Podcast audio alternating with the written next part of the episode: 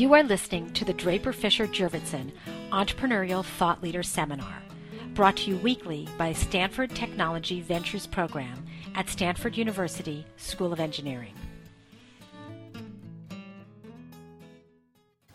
I'd like to cut to the chase and introduce our guest for today, Nick Earl, who's a vice president and general manager at Electronic Arts. Uh, prior to taking on this role, Nick was actually in charge of the uh, Electronic Arts uh, Redwood Shores studio as the um, chief operating officer and had very, very interesting games under his um, responsibility, and he's got a great lineup for us today. So, Nick, we're really looking forward to having you back at Stanford and look forward to sharing your insights with us. Let's welcome Nick Earl.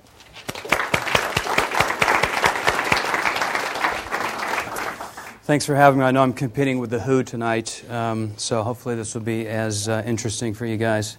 Um, I think the first thing I'm going to do is uh, just start with a little video of some next gen software, and then we'll kind of jump into the content of the presentation.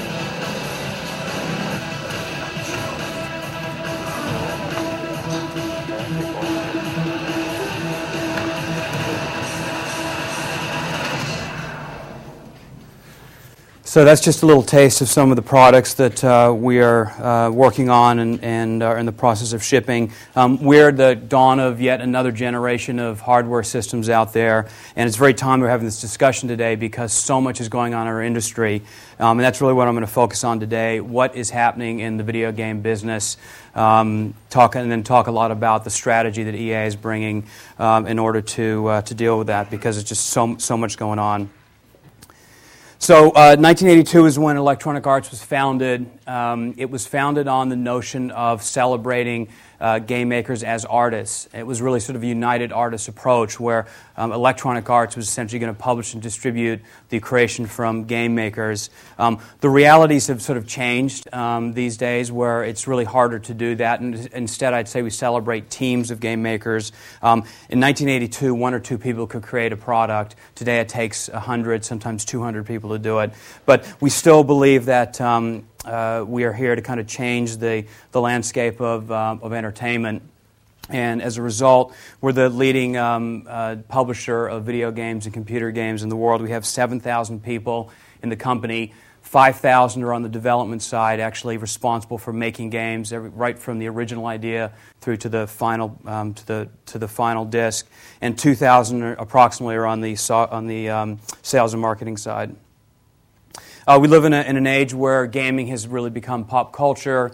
Uh, it is ubiquitous. It is out of the closet. Um, it is uh, really a, a, new age um, that we live in in terms of how important gaming is, certainly compared to where we were in 1982. The technology that we have uh, available for, uh, for gaming today has really changed uh, what we can deliver. Um, lots of debate about whether games were better back, back in the day compared to today compared to today, just based on the technology. But I think based on the number of people who, who play video games, it's uh, uh, pretty certain the technology has a, had a very positive change. So, what does Electronic Arts do? Um, we do a lot of things. One of the things we like to say, probably more than anything else, is really create properties, create franchises from really from features or a collection of features right through to the notion of a franchise. It's very important for us. Uh, we do both licensed games, whether it's a sports license or a movie license. Uh, for example, Lord of the Rings and Superman, and we do we try to create a lot of original IP, which is very very tough but um, rewarding. Uh, as I mentioned, we're, we're big. Uh, we're very big inside the industry. We're the leaders by far, and we use that to our advantage in terms of what we have to offer. Um, we really like, like to think we have got a very broad portfolio in terms of the type of games that we release, sports products, owned IP, licenses, um, and then in terms of a, a, a, a an environment for people to come work. It's uh, very stable, a lot of innovation going on, and we sort of cover everything that happens in, in the industry. We are spending a lot of time and energy and money and investment on the next generation. And it's interesting we're having the talk tonight because next week, PlayStation 3 and Nintendo Wii launch. The Microsoft X360 system is out. It's been out for almost a year and it's been very successful. Um, but I would say next week really officially kicks off this next generation. Uh, one of the uh, very important initiatives inside of Electronic Arts, despite the fact that we have so many studios around the world, there's 13 of them um, at this moment, is that we really act as one studio. So there's a tremendous amount of sharing of technology, of people, of resources, um, features, uh, anything that we create that we can share across the studios, we do. I think that's one of the greatest things about EA and something that I found surprising when I started there that such a big, kind of disparate uh, group of, uh, of studios could actually work together in concert the way we do. Um, something that's sort of relevant to this group uh, the, just some of the things we're working on from an engineering standpoint. Uh, engineering games is incredibly challenging because you work in a very constrained environment in terms of memory and throughput. So you're trying to sort of compete with other media, you're trying to compete with other uh, publishers and, and developers, all of whom are trying everything they can to get more out of the, out of the hardware. So these are just sort of some of the things we're working on. And one of them here, UCAP, is uh, I want to show you a video of. Um, this is a, a new capture motion capture technique that we used uh, on two games last year, actually, that we launched this year. One is Tiger Woods, and we feel it's really taken the uh, motion capture, especially facial um, animation, to the next level. So let's run this movie here.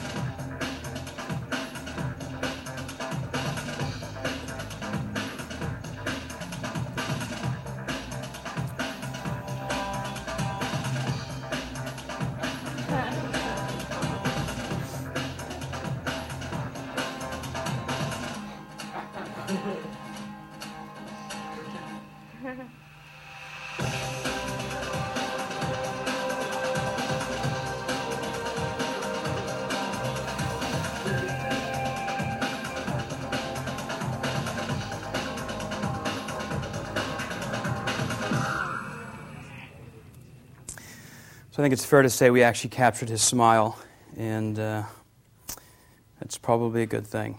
So, uh, talk a little bit about the industry. It's about a $25 billion um, uh, at retail market. Uh, it, it, was uh, in 2005, and that's the software side only.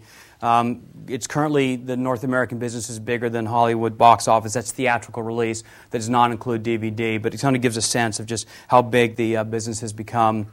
Um, the, in terms of this kind of the demographics, I think a lot of people are surprised to know that the average age of a gamer in North America is 29. I think most people think it is 9 or maybe 19, but not 29. Um, and uh, interestingly, uh, there's been a, a, huge increase in the number of women gamers lately. Close to 40% of gamers are, are now women, which is great. It's really broadening the market. Um, again, sort of just to play into that a little bit, it's just a graphic that shows how many people are gaming every single week. And you watch 4% are going to see a, a movie in the theater, and close to 60% are playing some kind of video game every week. So there's our rank. Um, Obviously, we've got a commanding lead on the second place publisher, Activision, based down in Los Angeles. You know, this is both good and bad. As a growth company, it's sort of hard to continue to grow the way that Wall Street wants us to, um, and it's sort of hard to maneuver the uh, sort of the, the, the, the, carrier when you, when you need to change strategies, which we're doing right now. Um, so, you know, again, being, being big and being successful is, is sort of a double edged sword. And right now, I think one of the great challenges at EA is how do you kind of move this $3 billion business along to really, I guess, the next hill. Um, we're going to talk a lot about that today. So, where's the industry going? There's a lot of things happening in the industry that we'll talk about. Um, I just think it's important to kind of start off with um, uh, the reminder that the bulk of the business, by far and away, is still packaged goods. So when you think about going into electronics boutique or GameStop as it now is, uh, or Best Buy uh, or, or, Walmart. That is by far and away where the business is today and will be certainly for years to come. With that said, it's just not growing at a very fast pace, certainly not what we're used to. Um, and we're also learning that it's just getting incredibly expensive to launch games. So making games we've known for a long time is very expensive. You could spend 15, 20 million dollars making a game these days. Um, to launch a game has become more expensive. What you need to spend at retail, you're really looking for events that um, allow you to kind of rise above the noise, and there's a lot of noise out there. So it really requires looking beyond and that beyond includes things like mobile. So, mobile is uh, kind of the new hot thing, I say, along with online, in terms of an opportunity to create games and market them, growing at a very, uh, very fast um, growth rate. Uh, if you think about mobile phones as a device to play video games, it really is by far and away the largest installed base. Installed base means number of, of hardware units out there. Um, with that said, it's completely fragmented. So they're all different types of devices with different user interfaces, different size screens, different technologies, which makes it very challenging. Um, but it can't be ignored. We've got about a third of people in America playing games on a mobile device. Um, one of the other, other things that's really moving rapidly right now is Asia is really coming alive as a market for gaming. Uh, Japan is always, or has been a market, or has been a powerhouse market. Um, but we're not entirely positive that it's going to stay that way. There's sort of changing demographics there with birth rates, um, and it just feels like it is not. Uh, it's not the kind of growth market that um, you know that you look around the rest you see in the rest of Asia. China, clearly the new frontier a lot of people over there and, and certainly a big market. But again, you got challengers in terms of how you joint venture. Um, it's really hard to set up companies. It's hard to bring your profits out, and IP protection is a perennial issue. So um, the mitigation there is really to go online, and, and that's sort of a, a whole new uh, suite of technologies. And then South Korea is an interesting uh, market. Uh, it's, it is so ingrained in the culture there that the best gamers are really celebrated as celebrities and revered. Um, cyber cafes are really big. It's really it's a way that they uh, socialize, and there's tremendous government support going into um, gaming in, in uh, South Korea. Another recent phenomenon that's really gaining steam right now and getting a lot of press is in game advertising or dynamic advertising. Uh, very controversial um, in terms of the way it's being received in the marketplace. Um, publishers love it because it is a, you know, it's a great revenue um, source uh, or certainly has the great potential to be. And you can see that stat there that analysts see this growing to, a billion dollars um, a year by 2009. So uh, the, the eyeballs are there, and gaming and, and advertise, advertisers want access. Um, I think one of the interesting questions is, is, to, is to wonder whether gaming evolves to kind of free and, and, uh, and pay the way that television has, uh, has. So we'll, we'll see how that happens, and it's certainly a possibility that there could be free games in the future that are advertising based and paid, paid ones that are non advertising. Um, got a couple slides sort of talking about Hollywood and, uh, and gaming. As you can see, it's sort of the CG that is used in, in feature films, feature animation, uh, visual effects and that's used in gaming is now very similar. It's very close, meaning that we compete for scarce resources, we as, as developers and employers of developers, um, with, um, with Hollywood. And you get a sense of the, um, the type of, of, characters that we're creating our world um, from a technical standpoint are approaching. Uh, certainly, the trajectory is, is to be there at pre rendered film at some point in the near future. Um, so we call it kind of getting, getting Pixar in, in that respect. Um, as I mentioned earlier, it's becoming incredibly expensive to develop games. It already was expensive to develop movies. Um, it's sort of uh, interesting that you can make a movie much cheaper than you can make a game these days. Um, and that used to sort of really used to be the opposite. But with the invention of the digital um, video camera and um, editing offline editing tools. Uh, it can be done fairly inexpensively. It's very hard to make um, competitive games these days uh, for less than multiple millions of dollars. And at uh, you know when you put the resources that EA does into games, you're talking you're in, well into the tens of millions. In any event, this is really just to point out that clearly there is going to be and starting to be partnerships with Hollywood and, uh, and gaming. And there's been a lot of talk about this for the last sort of 10 years, but it feels like it's really happening now. So, continuing, continuing on with uh, what's happening in the industry, there are learning and family games that are really um, uh, taking hold now. I'm sure many of many here have played Brain Age, which is an NDS game, and this is just incredibly popular. It's uh, just taken off in, in Japan and really starting to take off here as well. And that's really broadening the market, which is a very positive thing. Um, I mentioned a minute ago about the Nintendo Wii launching next week. The Nintendo Wii is, um, uh, I think, probably the best example of a, of a, a really and truly immersive controller. Uh, this device, for those who don't know about it, um, it's called a nun- nunchuck, and essentially it, it, really does look like one. It's uh, sort of two things you hold in your hand. We're going to see a video of it in a minute, and you really and truly interact with the software. So, swinging a tennis racket in a tennis game is like this, and swinging a golf is, is really like this, and it really takes things to the the next level. So let's have a look at a little video and it'll give you a sense of where controllers are going. And I think this is going to be consistent for other systems.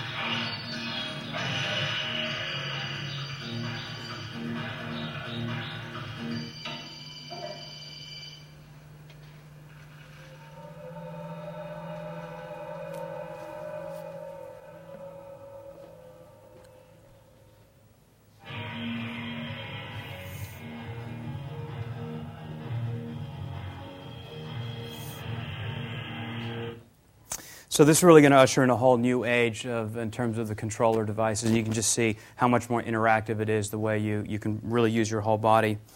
Uh, another concept that is really taking hold is user-generated content. I think we all sort of know this. Uh, this is really happening in many uh, media, including TV.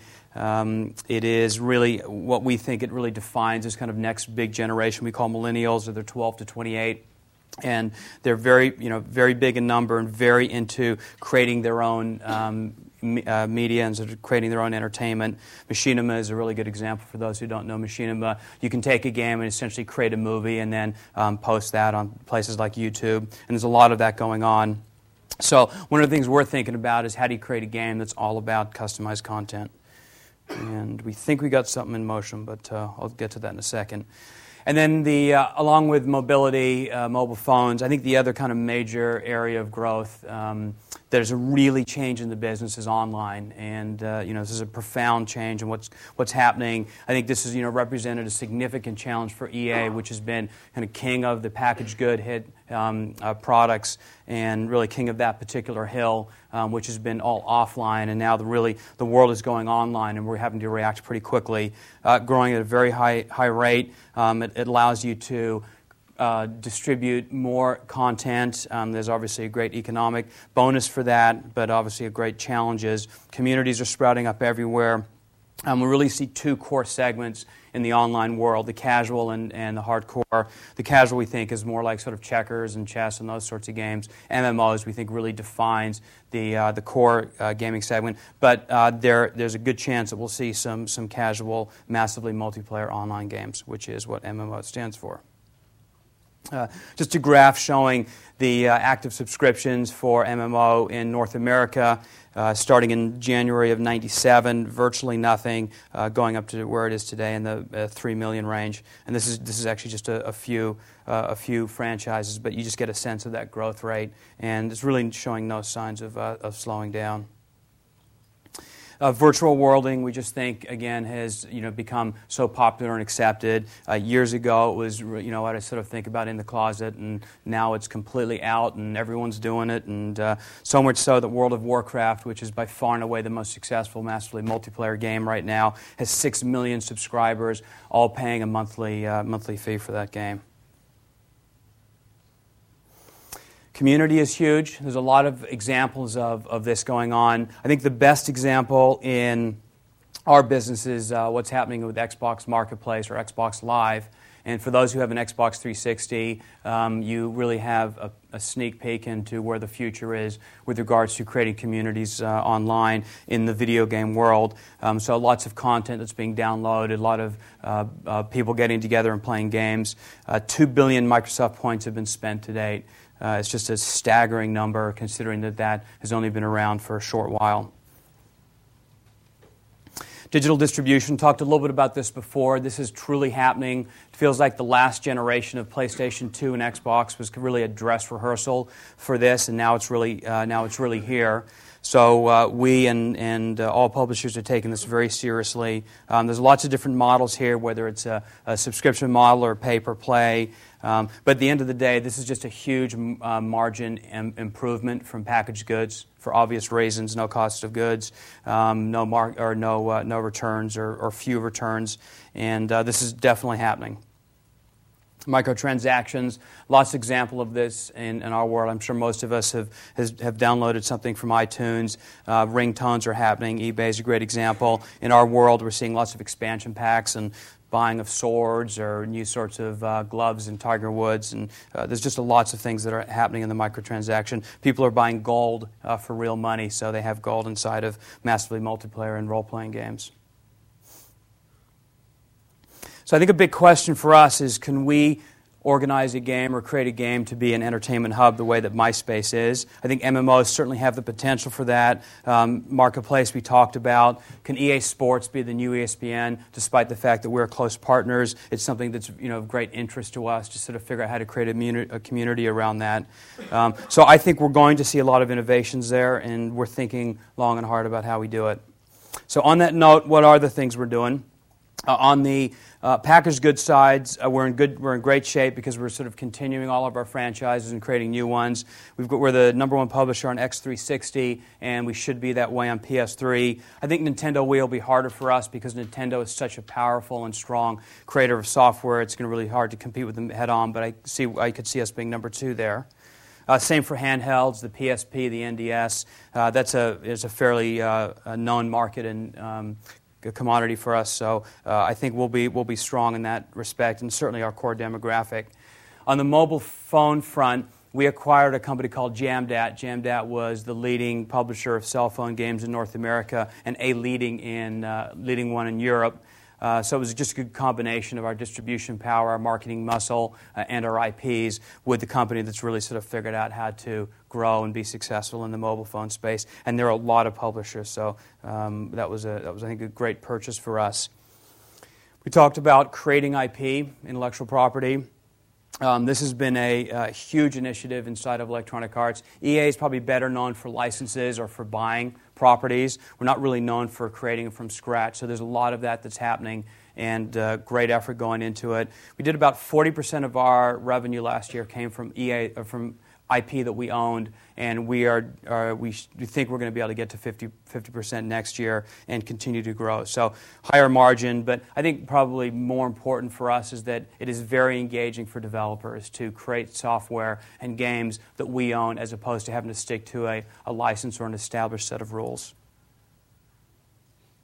We talked about how Hollywood and games are, are really starting to partner. Uh, we've got a partnership with Spielberg uh, on doing three properties that we, we will own, um, and, uh, and he may make movies out of that. You know, that'll be sort of an ancillary business. Um, but he is very engaged in this. He's He sits at our LA office, um, studio, uh, once a week. His son actually works there, and so it's just something very close to him personally. But it's just one example of how the movie business and the, and the games business is really starting to merge.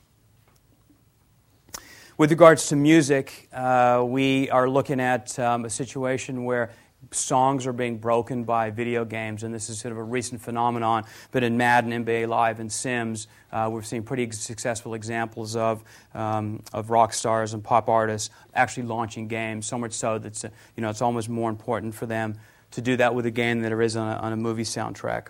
So this is something we are very focused on, and we've had, um, we've had great success. Uh, we talked about user generated content in Machinima. I just want to show you one that was created by someone uh, using Sims. I think this was uh, a. Uh, he's the roughest, well, toughest checker player there ever was. But he's no match for this tough bird.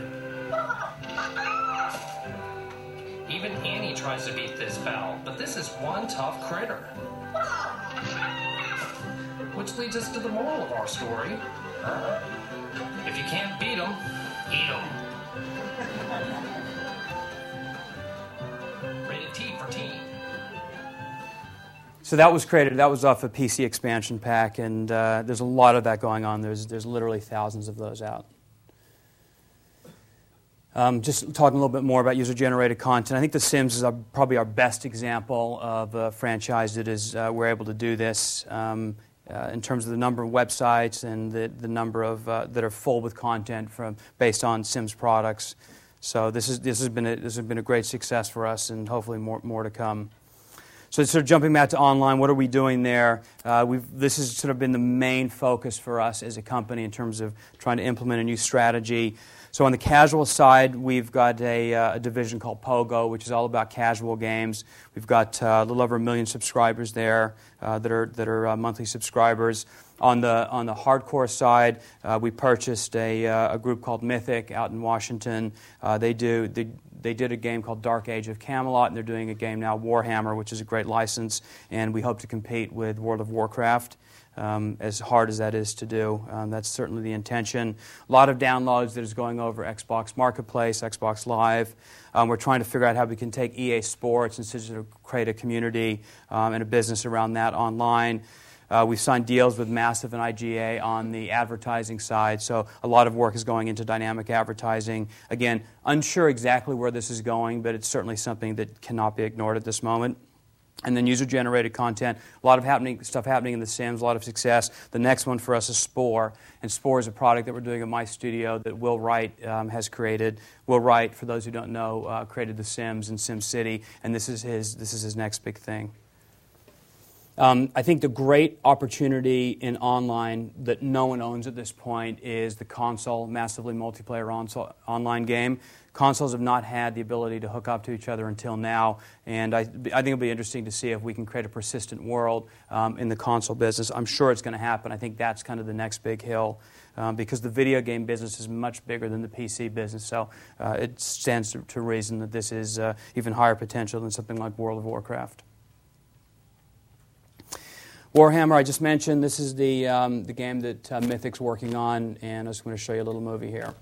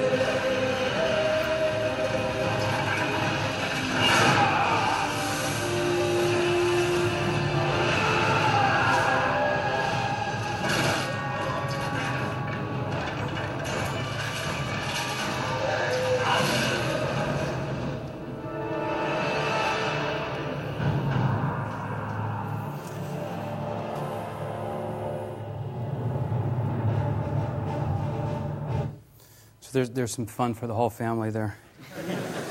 All right, so um, this is just kind of a fusion of, uh, of online and, uh, and Asia. Uh, one of the things we're doing right now is taking some of our packaged goods product, like FIFA, which is our big um, soccer game, um, and creating an online an online experience has been a big success. Still early, but certainly a good start for us in terms of the number of unique users and the, the peak uh, concurrent users.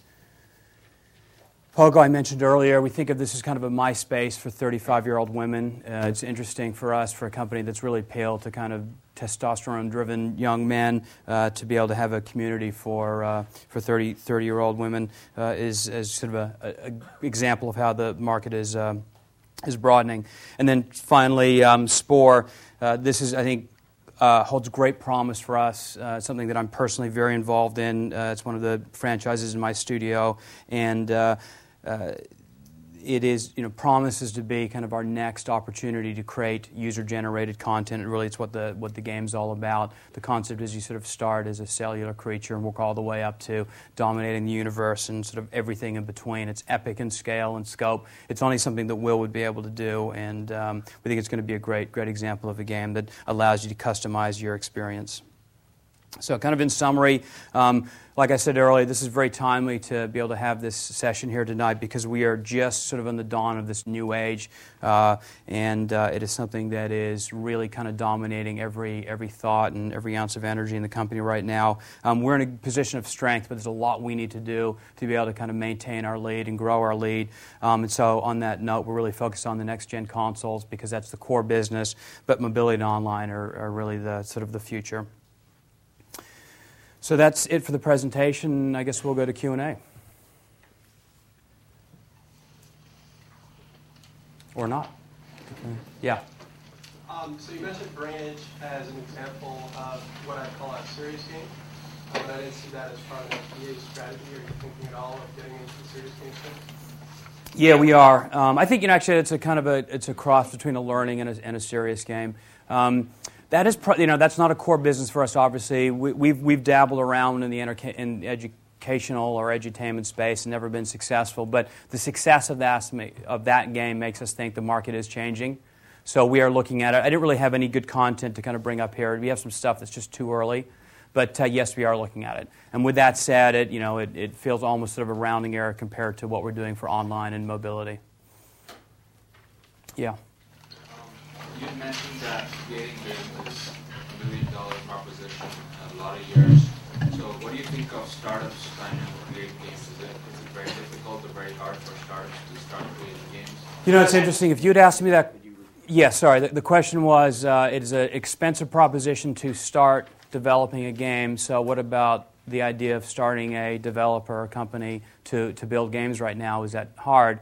Um, my answer is uh, a year ago, I would have said it's really hard. It's don't do it, run screaming for the hills, don't even think about it. I think what's happened in, in this last year is that uh, with Xbox, Xbox Live and Xbox Marketplace, um, we've seen examples of games that could be by created by a small group that are sort of funding off a credit card, uh, the way that you see these small independent movies being funded. Um, and they could find success um, selling directly to an audience, a kind of a captive audience through through that means. So I think the world is changing a little bit in that respect. And it's interesting because a year ago I would have said it's just impossible for a small developer to really get up and running unless it's a, an experienced splinter group of a larger developer that's capitalized in some way. Um, maybe they've got a shot, although it's highly risky. So I guess in summation, I think um, I think it's it's it's possible. You need to think about what your audience is. You need to think about what kind of game you're building. To go and try to compete against Madden or to compete against one of these big movie licenses. That is impossible. To create an kind of a smaller footprint game, an arcade game, a game that's for the cell phone, that's actually that's actually doable. Yeah.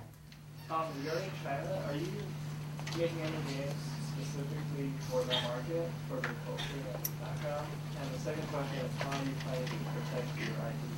So the question is, are we making games specifically for China, and how do we protect our property? Uh, the answer to the to the first question is yes, we are. We have a, a studio that we just created in Shanghai. Uh, we have a publishing division that's already out there, and we have some joint ventures that are in motion, and we are creating games that are specifically for that marketplace. Uh, for us, it's a real learning experience because we're very understanding of what the interests are in the Western societies in North America and, and Europe. We don't know a lot about what's, what's really um, in demand in, in, in Asia, and we're still, still learning. But yes, we're creating some games over there. We're, we're uh, kind of reformatting some of our existing products, like I showed you um, FIFA Online. That could be a product that we could take into China. The second part of the question is how do you protect your IP? Really, the best way and really the only way that we know of right now to protect your IP is to make it a purely online experience. Uh, to put a packaged good uh, product out there means that you'll basically sell one copy and you know, hundreds of thousands, if not millions, of people will be playing it. Uh, that's not interesting. Um, to, to do it online where you can sort of check the heartbeat of the machine and make sure that they are, you know, they're a paying customer is feasible, and that's really the way around protecting your IP. It's a, it's a real challenge. Yeah. Um, yeah, I'm wondering uh, what extent you see advances in computer graphics being driven by the games industry and the entertainment industry in general, and what extent by academic research. Um, and also, looking to the future, as games become Pixar and you're able to make simulations which are more representative of reality, you see companies like EA branching into things more like simulation, maybe creating a virtual Los Angeles instead of a fictionalized one, people can distribute uh, things in the real world. So, say the first question is um, thinking about uh, what's really driving what's really driving uh, CG ad- advances. Um, yeah, it's, it's, a good question. I haven't really thought a lot about wh- where it's coming from. My, my hunch is that it is coming more from feature animation and games than probably anywhere else. Um, I haven't seen a lot of examples coming out of academia that um, are kind of driving it. With that said, there are some great programs in schools these days. Uh, here, and uh, I think CMU, USC are some schools that kind of pop to mind that are really focusing on computer graphics as you know as a, as a discipline and um, and video games as a discipline. So we're seeing a lot of really bright young people who are coming into uh, into electronic arts um, with kind of new thinking and new ideas and are helping us kind of get get to that next level. I'm sorry, what was the second question? The question is, do you see EA ever taking your expertise and doing something right. besides? So will EA ever branch out into other things, you know, sort of serious things beyond games? I hope not. I, I, I actually, I, am kidding when I say that because um, obviously it would be potentially good and good for society. Um, uh, good for humanity, possibly. I think the truth is there's so much to do in entertainment right now, and there's so much there's so much changes going on, and so many sort of interesting new areas to, to be in. I can't see that happening in the foreseeable future. Um, but you know, it's always a possibility in you know sort of five to ten years, but certainly not not in the immediate future. Yeah. You use the technology that's been used in the Xbox in the future generation. Uh, I'm curious, what do your developers have to say about the programming style of these new machines? Because it's non-trivial. Do you have anything to comment yeah. on that? So the question is, what, what is uh, what's the what is it like to program for these next generation machines, PS3, X, X360?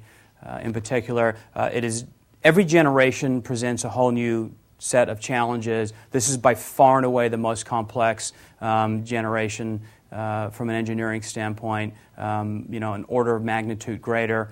Uh, these are all sort of parallel processing machines. There's multi-threading going on. It is. It really takes a, a different architecture. Architecture. It really takes architects that we don't currently have. Um, that we're having to bring into the company to understand how to kind of um, distribute uh, your your uh, en- engineering that's going on. Uh, there's these sort of cellular chips and architecture of, of PlayStation 3 in particular um, present sort of a whole new range of challenges. So um, with that said, uh, we always figure out how to do it. It takes, you know, the engineers are very grumpy for the first year and a half of developing for these new systems, and then as soon as they kind of figure it out and we launch, we launch our first suite of products, they kind of get past it and they start to get excited about what the potential is for these machines. And you saw some of the stats in a couple of my slides. The, uh, you know, the, the possibilities are really exciting in terms of what you can do given the, compute, the raw computing power of these machines. So, generally speaking, very tough for the year leading up to a launch of a system, and after that, um, you get pretty comfortable. And, and over the ensuing years five, six, seven, eight years of a, of a particular hardware cycle you really start to explore the, what the real real boundaries of that architecture are. Yeah. But uh, you work with three main uh, new companies, uh, new companies, new consoles. What will be your bet for the for The winner? Three, like the Wii, Right. PlayStation 3, and the Xbox. Yeah. Uh, so the question is, who's going to be the winner between Xbox 360, PlayStation 3, and Nintendo Wii? Um, it- it's actually interesting because PlayStation has been the clear winner in the last two generations PlayStation 1 um, and then PlayStation 2. Uh, now with PlayStation 3, it's going to be a lot tighter race. And so what we see is a fairly even playing field. Um, if you kind of look globally, in Japan, Microsoft is not going to really get a foothold, so it's really going to be PlayStation, it's going to be Nintendo. In Europe, Sony's uh, PlayStation is going to be very strong, and X360 and Nintendo are you know going to be sort of fighting for second place. Probably X360 will get it. And in North America, um, pretty close to, to even. The way that we think that's going to net out globally is PlayStation will probably have a majority um, from an installed base standpoint, but very close second place is going to be um, Xbox, and you know maybe right there is going to be Nintendo. Um, we, we do think that Nintendo Wii may be kind of the, the second machine that you get. Certainly for the, the, uh, the serious gamers who buy a second machine, they're going to buy either PlayStation X360 because the games are going to be very similar. It's a very similar class of machine. And then they're going to buy the Nintendo Wii because those games are going to be very different based on that video we saw and all of the different controls you can do in the different style of games. Yeah. What do you think of the uh, increasing price of the console hardware? I know of press has been given to the high price of the PS3 and uh, Xbox, but um, Nintendo's machine is more expensive than it has been historically, especially to the controllers and things. So the question is what I think of the high price, relatively speaking, the high price of the machines that are launching now. Um, it's a little troubling, I think, uh, to you know to look at the landscape, the, the launch landscape of uh, PlayStation 3 in particular. It could be six, seven hundred dollars by the time you get a couple games, and eight, nine hundred dollars if you get a few a few peripherals with it. With that said, they're going to sell every single unit that they ship, um, certainly for the first six months. So the demand is certainly there.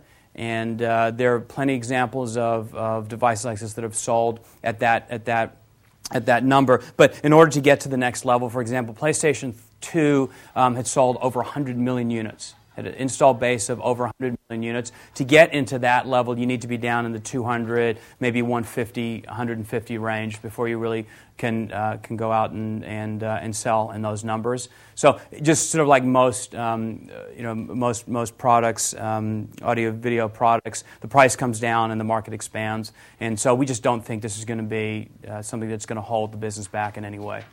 It's just the, the demand is there at that price. I know it sounds surprising, but it is. Yeah. Um, you talked about how EA started out as kind of a publisher for games made by smaller groups, like programs, maybe even single people, and how it's kind of evolved into um, a company that builds franchises, basically, which has allowed it to become a household name, at least you know amongst people I know. And so, um, with the with the emergence of user-generated content, um, how do you see EA sort of like? What do you see their role as in terms of continuing creating franchises? Because it's almost like EA might not be needed if you've got an Xbox Live online community and then people creating their own content. So where do you see? It's EA really depressing that you just said that. I mean, nothing to do. That's all I know how to do is make games. Um, so the, que- the question is, with user-generated content, is that going to change the, the nature of, um, of you know, a company like Electronic Arts to compete and do, do what it does?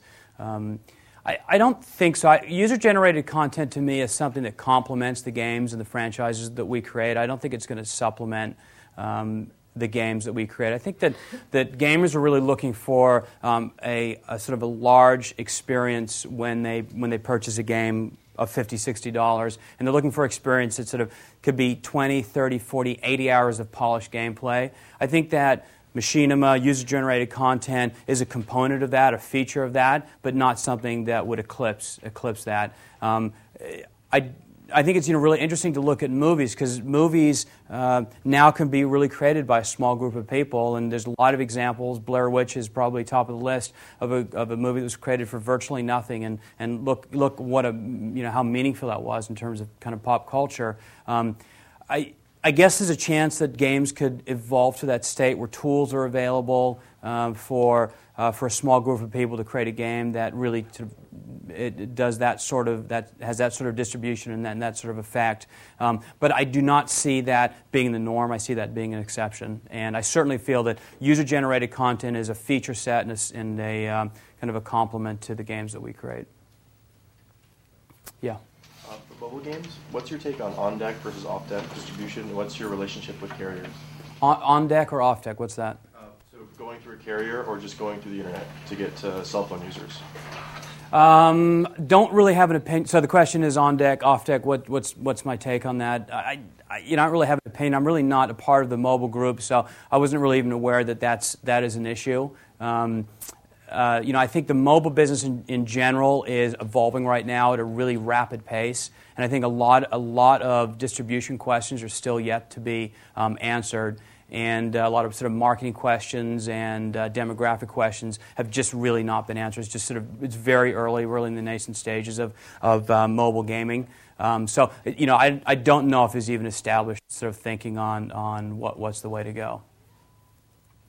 Yeah. Um, you were saying that the console MMORPGs are going to be the next wave of like big thing. So how do you see that the extra price of having the like, like say Xbox, you have to pay for the live subscription, and then I'm assuming an MMORPG subscription versus your computer, where you all, like pretty much everyone has an internet connection. Do you think that's going to be a big uh, change in how much how many people subscribe?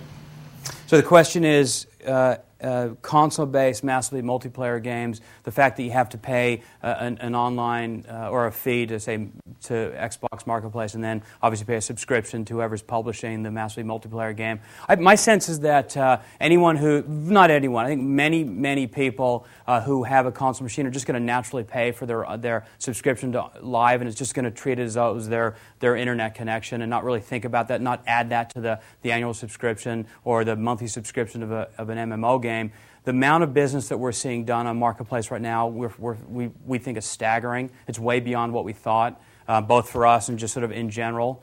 Um, so I just and clearly these the guys who are doing and the guys and the women who are who are uh, playing and, and, downloading and doing microtransactions over live are kind of the top of the pyramid. I mean, they're sort of the they're the early in uh, into doing stuff like this. So we can't sort of judge the entire market based on their behavior, but it is well beyond what we thought they would be doing. So I think that just sort of translates out that it's not going to hold that market back. And when you consider the power of 100 million dedicated gaming machines which is what X360 could get to. That's what PlayStation 2 got to last generation. Um, that is a captive audience for a game like that. And they are there, unlike PCs, which are used for a variety of reasons, those machines are there for gaming. So you, look, you got about a, a very captive and dedicated audience.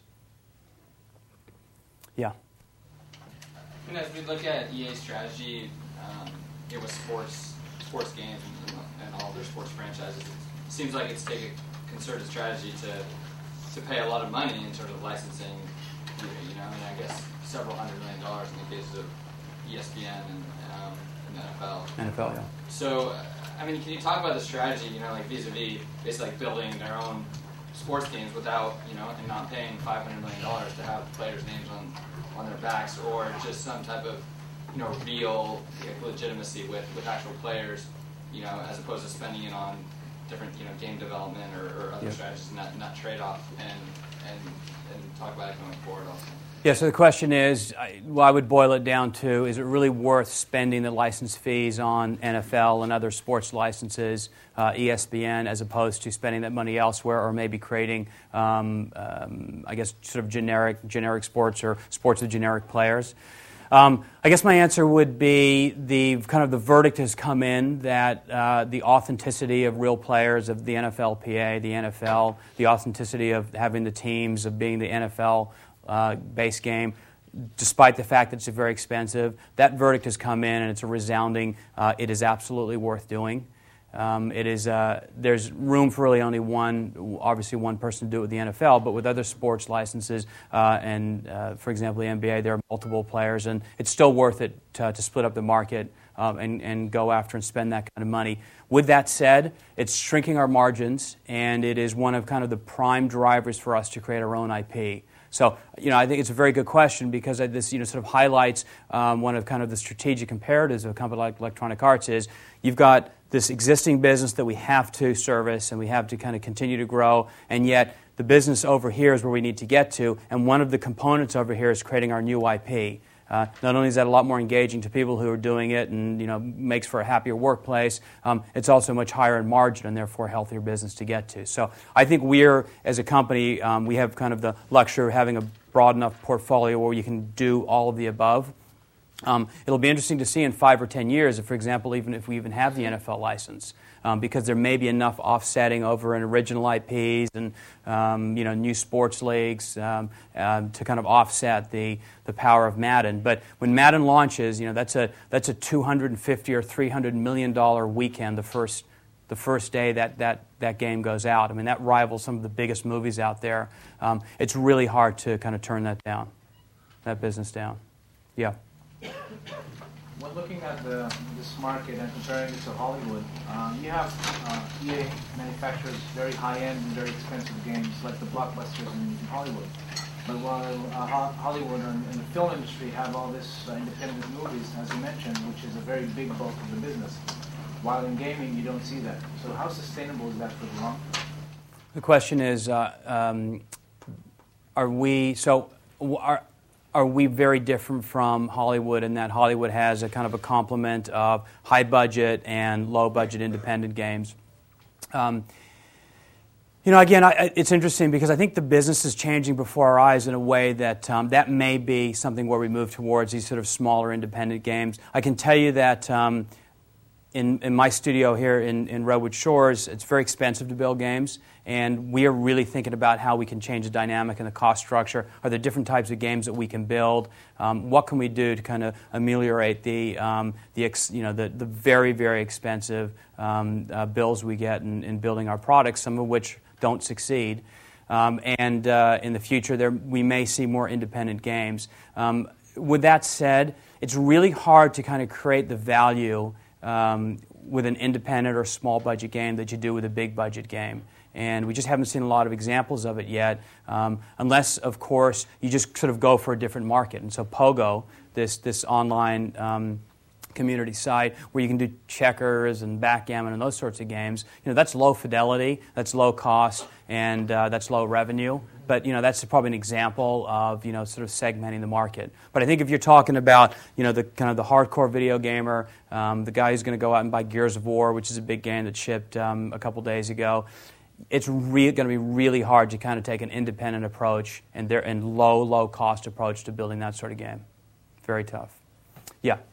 How do you test these games on consumers before they go to market, or like to see what they think?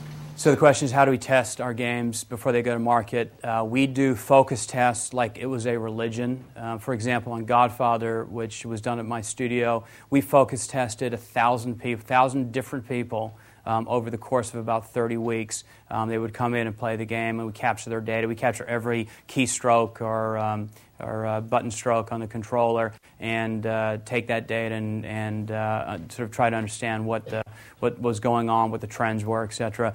Uh, there's a lot of focus group testing that goes on. There are kind of the classic professional focus groups where it's behind the you know the one-way mirror, and then there's a lot of uh, what we call Kleenex testing, which is um, more of a low fidelity but high volume uh, focus testing, where you bring people in, you sit them down, you kind of capture the keystrokes, but what you're really doing is you're kind of looking at their face while they're playing game and sort of understanding are they enjoying it, are they getting frustrated, um, that that sort of thing. So there's a lot of that that happens.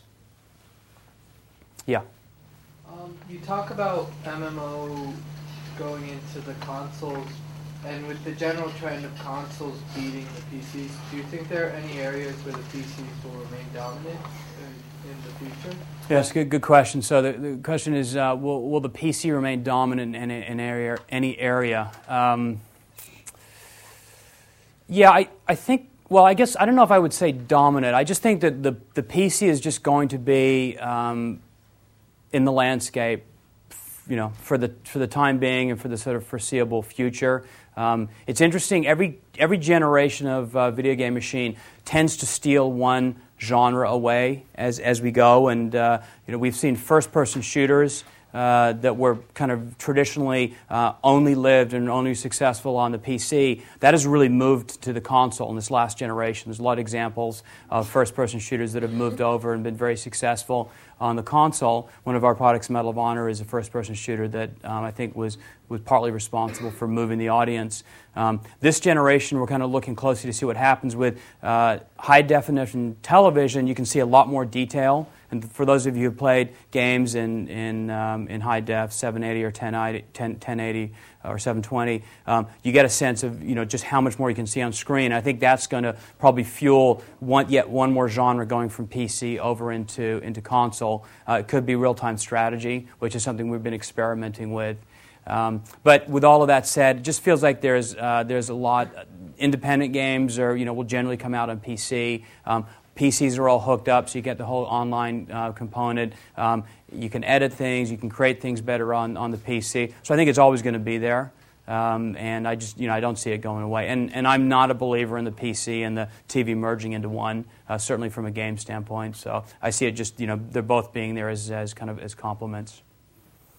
Yeah. As a company who makes a lot of cross-platform games, um, how have you adapted to the radical difference between the Wii controller and all the other interfaces? The question is how do, how do we deal with the fact that the Wii controller is very different from the other input devices? Um, the way we're dealing with that is that we are actually uh, setting up studios that focus entirely on the Wii platform. I think that's the way we're going to deal with it because it is it's a really it's kind of an odd bird. It's a current generation look with a what I call a next next generation controller. And so there's really no, very little synergies um, from a porting standpoint um, in terms of moving graphics over and, and content and, and, uh, and code over from PlayStation 3 and X360 onto the Wii. In fact, it's much better to go from current generation in terms of your content and your engineering, your, your code. Um, but the controller is so radically different that it requires just different thinking and expertise and experience to really take advantage of what that con- controller can do. So I think you know our answer is really just create separated, dedicated groups, and we, are big believers in the Wii and the, and the potential success. So we think it's worth kind of that startup cost to have these separate groups that just all they do is build Nintendo Wii games. Um, I wouldn't use the word port because I think you know, these are just they really are different experiences. I think out of the gate, you, I guess you could you port stuff over. It. We've got uh, Tiger Woods, for example, coming out in March, and it, the game kind of looks the same, but when you play it with the controller, it is just a unique experience. Um, I don't think we're going to see much more of that. I think we're going to start creating originals. I think that's the way we're going to be successful in Nintendo is to create originals that are made specifically for the controller. There's probably nothing more important than um, how the controller relates with the software. Talk a little about your process for creating new IP. Who, who comes up with the ideas? Uh, do you hire Hollywood writers or is it internal? So the question is, how do we create? What's the process of creating new properties? Uh, this again, this is a. It's really kind of hard to um, to describe this because there's no real uh, process that we go through. It just sort of organically happens. Um, at a company like Electronic Arts, we've got a lot of products that are already in motion, and we need to kind of do those every year, every couple years. And then we get licenses thrown our way. So, you know, Superman and Batman and Lord of the Rings, and we did Godfather and a lot, lot of those. So that's how new IPs can start. In terms of creating new ones, the way it happens is uh, a kind of a small team will generally come up with a concept. They will talk with an executive producer. An executive producer will go to a general manager, which is what I do, and, and talk through an idea. And then if the general manager feels like this is something that's worth funding and, and getting to a prototype, type level, uh, he or she will, will do that. And when you get something to a you know, level that's really worth looking at, then you kind of go broader out to the company and just sort of keeps picking up steam along the way. It'll ultimately get, get built and, and, uh, and shipped that way. But there's not like there's a, there's this kind of definitive process. It's just it's very kind of loose and organic. And actually, I think that's probably a good thing. Um, the other thing that I would say on this topic is when I talk to people in my studio who want to pitch a game or want to create a game, what I say is d- think less about creating a property and think about creating a feature inside of a franchise because that takes incredible innovations. For example, the, the Tiger Swing, we've been talking about that creating a feature inside of a game, you can actually end up changing the whole um, value proposition of a franchise. And a good example is Tiger Woods. That was a $30 million annual franchise when it was the old method of watching the little arrow go around and you hit a couple buttons to swing. When we went to the, the analog swing, which is, you know, just felt much more fluid and much more realistic, that was the fuel that grew that, um, that franchise to $120 million a year. So just creating one feature can have a profound effect on the success of a franchise. And um, um, I think that's where a lot of uh, the energy is. Uh, we're trying to have a lot of our creative energy flow into. Yeah. Um, how do you think about who you're targeting, and how, are you interested in changing demographics all? Sorry, the first part? How do you think about which audience you're targeting? Um, so the question is, what, what, do we think about targeting, and, and uh, what are the changing demographics? Um, so let's see. The, the, the, I guess the way we look at demographics is just sort of every year it ages a little bit. And, uh, and obviously, I talked about earlier about how uh, female gamers are really um, uh, growing in, in, in, number. So we think a lot about that. And we also think about how in new applications, for example, Pogo um, is, is um, um interesting to a, a, whole demographic that we weren't ever really um, creating games for before. So um, I think we've probably changed our opinion, you know, from 10 years ago, where we're just going after the 18-year-old male, um, and now we really do segment the way we market, we segment the way we build games. And I can tell you, when when we start a game in my studio, one of the first discussions we have is what is that target demographic? What's the secondary demographic you're going to go after? What are the ones you're just going to steer clear from, not even bother with, because it really affects the what you're going to build and how you're going to market your product. And you know, we're we're in an age right now where demographics are just changing changing radically, and that's because more and more people are getting into gaming. Yeah. Uh, you, mentioned for sports franchises, Madden 300 million, Tiger Woods 120. Can you give us by comparison Spore what the projected figures are for that? I cannot. I cannot. But suffice to say that uh, it is something that we are incredibly excited about. And uh, if you kind of look at the popularity and success of Sims, uh, in particular. You know, we're thinking about it in, in very big, big ways, but um, it's just too, it's honestly too early. I don't even know what month it's going to launch. Um, I'm under a lot of pressure to make sure it happens next calendar year.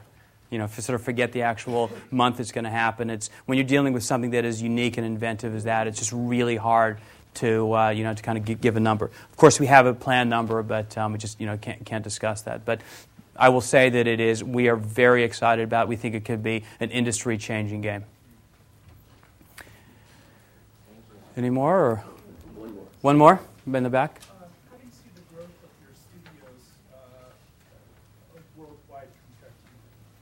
Compared to what? Right. So the question is how do, how do we see our studio growth worldwide compared to local? Um, very topical um, issue right now because we are looking um, beyond the Bay Area uh, to establish studios. Um, the obvious kind of driver of that is, um, is cost. With that said, um, I think the way that we're going to grow our studios is um, having hubs that you know where there's kind of core resident of expertise, design, the best engineering in the world, um, the greatest technical artists in the world, and then what you do is you sort of figure out how to partner with kind of bulk creation that can happen in, in other in other parts of the world. Um, that's kind of the model we're doing at my studio. There's no substitute for having the kind of engineering that exists here in the Bay Area, and we talked about just what we're up against trying to make these machines sing. Um, and then in terms of technical art, in terms of design, in terms of production, you just can't find that talent in many places. And this is why we're just absolutely dedicated to the Bay Area, dedicated to LA, um, dedicated to Vancouver. Um, those are, you know, sort of three of the, the, uh, the sort of center points. So the way we'll work with other studios is really partnering with them and sort of figuring out, you know, what's the kind of best way to complement each other. Thank you. Thanks, everyone.